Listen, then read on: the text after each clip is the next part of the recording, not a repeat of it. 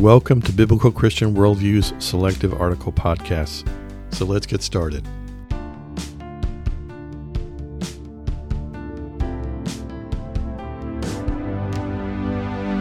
Today's podcast is entitled The Deterioration of Christianity and Church Attendance. The pandemic impacted the church, as it did all social interaction. It forced the faithful to disconnect from intimate fellowship, teaching, and accountability with fellow Christians and God Himself. It accelerated deconstructionism, which is the establishment of an anemic form of Christianity. It offered a pathway and a rationalization to form new bad habits on Sunday mornings, underpinning a departure from our closeness with a living God. These trends have been forming for decades. COVID just aggravated them. So, where are we as a Christian nation today? Last week, Gallup published their survey of the state of American Christianity. The headline accompanying the results succinctly summarized what should be no surprise to anyone. That headline read Belief in five spiritual entities edges down to new lows. From Gallup's results of American adults, 74% currently believe in God, down from 90% in 2001. 67% currently believe in heaven, down from 83% in 2001. 69% believe in angels, down from 79% in 2001. And two more statistics 59% currently believe in hell, down from 71% in 2001. And finally, 58% believe Satan exists, down from 68% in 2001. Of course, the timeline for these trends extends well beyond the impact from isolation created by the pandemic. However, there's no question that Satan could not have picked a better strategic methodology to subtly undermine biblical Christianity than to isolate its adherents from a support structure that God ordained, which is the church. Add to that the divisive nature of our polarized culture corruption, lawlessness, homelessness, virtue signaling, illegal immigration, burgeoning child transgenderism, on and on. Jake Meador in the Atlantic magazine recently offered his perspective on current trends in Christianity.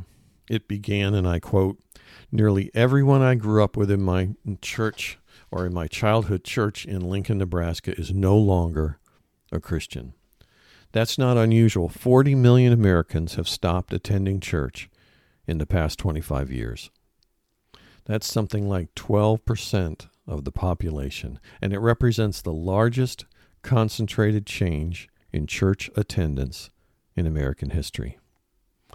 The author goes on to admit that this change is also bad news for America as a whole. Participation in a religious community generally correlates with better, better health outcomes and a longer life, higher financial generosity, and more stable families, all of which are desperately needed in a nation with rising rates of loneliness, mental illness, and alcohol and drug dependency.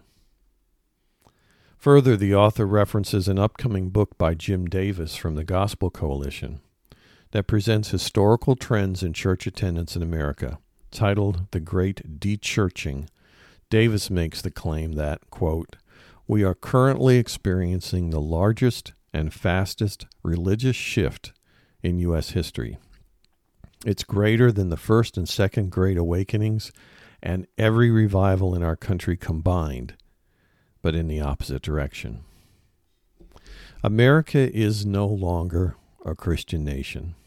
Biblical Christians, or those who believe in biblical inerrancy and traditional theology, are becoming increasingly rare. When we as a nation stop attending Christian churches, our spiritual armor atrophies. An online church is a poor substitute to that point, I received the following comment from a reader defending online versus physical church attendance. He wrote, and I quote, I mostly agree with you, Brother Jeff. I'm an active I am active at an inner city church every Sunday morning and wouldn't miss it for anything. Still, there are a lot of Christian believers out there who have stopped attending church due to having strongly negative experiences with the church in the past. That's where online churches come into the picture.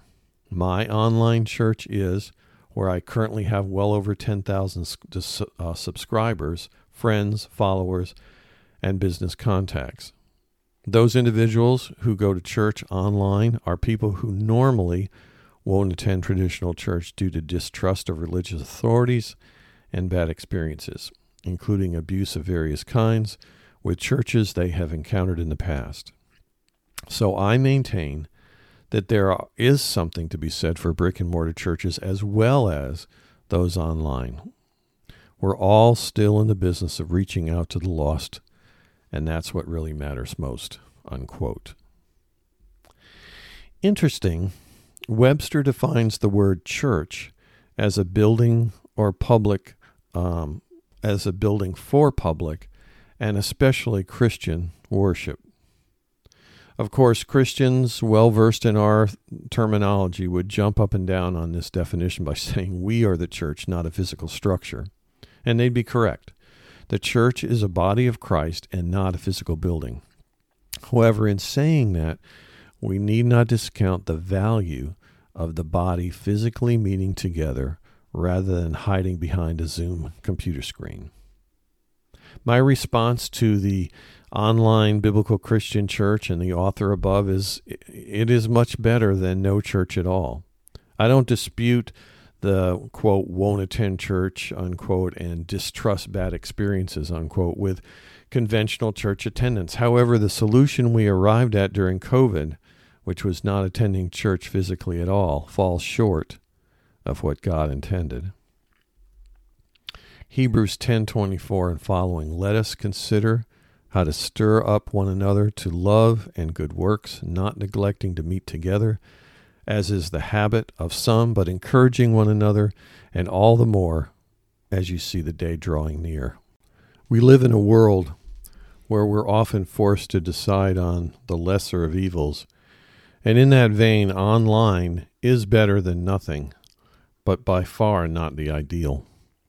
Perhaps the pastor quoted above would be hard pressed to advocate to his online flock that the best choice would be for those who distrust or had bad experiences with their last in person church should gracefully get over it and find a place to fellowship directly with other believers. Serving an unreached community, as this uh, individual is currently doing, is a blessing to those who quote unquote attend. I'm certain. However, if the physical biblical Christian church down the street from home is a better choice, should this pastor not be promoting forgiveness and physical attendance as a better alternative to his online congregation? As a matter of recognizing that we are all sinners and direct fellowship, accountability, and teaching in a formal in person format is much better once one accepts the fragility meaning sin nature of mankind. This rather than hiding out at home in isolation. Who among us grew in our biblical Christian faith during the isolation of COVID? Some may rationalize that they did, but upon more detailed review, I suspect the vast majority did more deconstructing than biblical Christian reconstructing while tuning in to the internet. We are living in a time of deterioration of those who call themselves Christians, a reference to the Gallup poll above. We're living in a time of deterioration in morality, as defined by the Bible. There are many reasons for this trend, one of which may be God closing out this old world of ours to bring in a new heaven and a new earth. However, as biblical Christians, we need to recognize that deconstruction and the internet church are not going to bring about a God centered awakening. We need to get back into the habit of physical attendance on Sunday mornings. We need to reestablish our participation in Bible studies, prayer, regular reading of God's Word, and all other disciplines that draw us back toward a holy and loving God.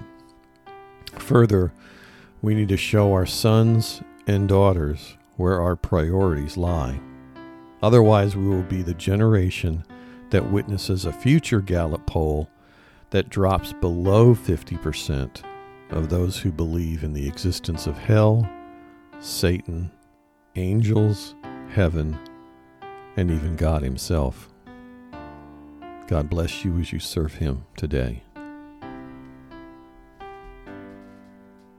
Today's podcast article was brought to you by bcworldview.org, providing honest reporting and analysis on the intersection of contemporary issues and theology based on a biblical Christian worldview. May God bless you as you continue to walk through this life with our Savior and Lord.